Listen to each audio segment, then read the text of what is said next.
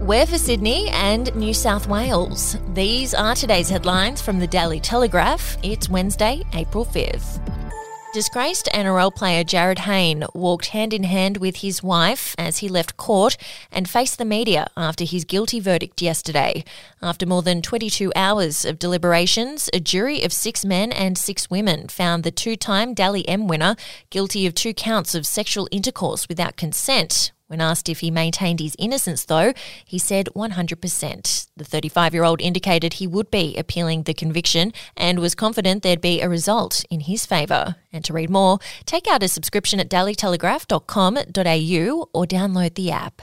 TV veteran Kerri-Anne Kennerley has detailed a shocking moment in which a boss unzipped the back of her dress. She spoke of the incident in a segment on I'm a Celebrity, Get Me Out of Here, where she and fellow campmate Pete Helliar were discussing the dynamic of the industry. Kennerley has worked at numerous stations since beginning her TV career in the late 1960s, but did not identify the station owner. She's one of 13 contestants competing on the reality show, being shot in South Africa. We'll be back after this. News doesn't have to be boring. The Brits have given Prince Harry a new nickname after yet another tell all interview. Oh, God, is it the Ginger Whinger?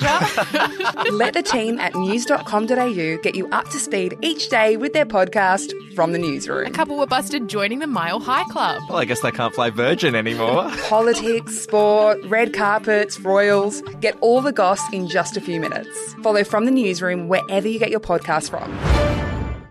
Billionaire James Packer and his family jetted out of Sydney yesterday after a nine day visit to his former hometown.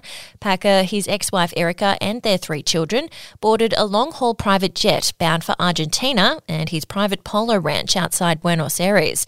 The Sydney visit was the first time Packer's laid eyes on the finished Crown Sydney Tower complex. Since then, he's appeared at the damning public inquiry that found Crown Sydney was unsuitable to hold a casino licence and sold his stake in the company for $3.2 billion.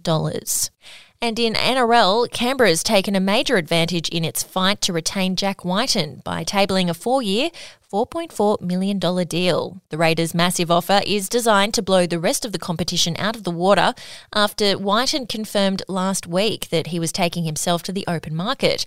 The Raiders submitted their formal offer to Wighton's management team on Tuesday, and it's the first indication of just how serious Canberra are in wanting to make him a Raider for life.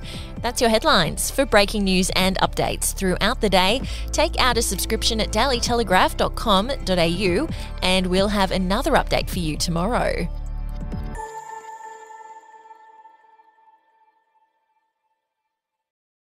Australian history is full of colourful but forgotten characters, from alleyway gangsters to Cold War spies and eccentric entrepreneurs. There are hundreds of incredible stories of adventurous Aussies that never make it into our history books. Each week, I talk to some of the country's greatest history authors, sleuths, and yarn spinners to uncover the untold stories of some of our most interesting and offbeat ancestors. The show, in black and white, can be found wherever you get your podcasts.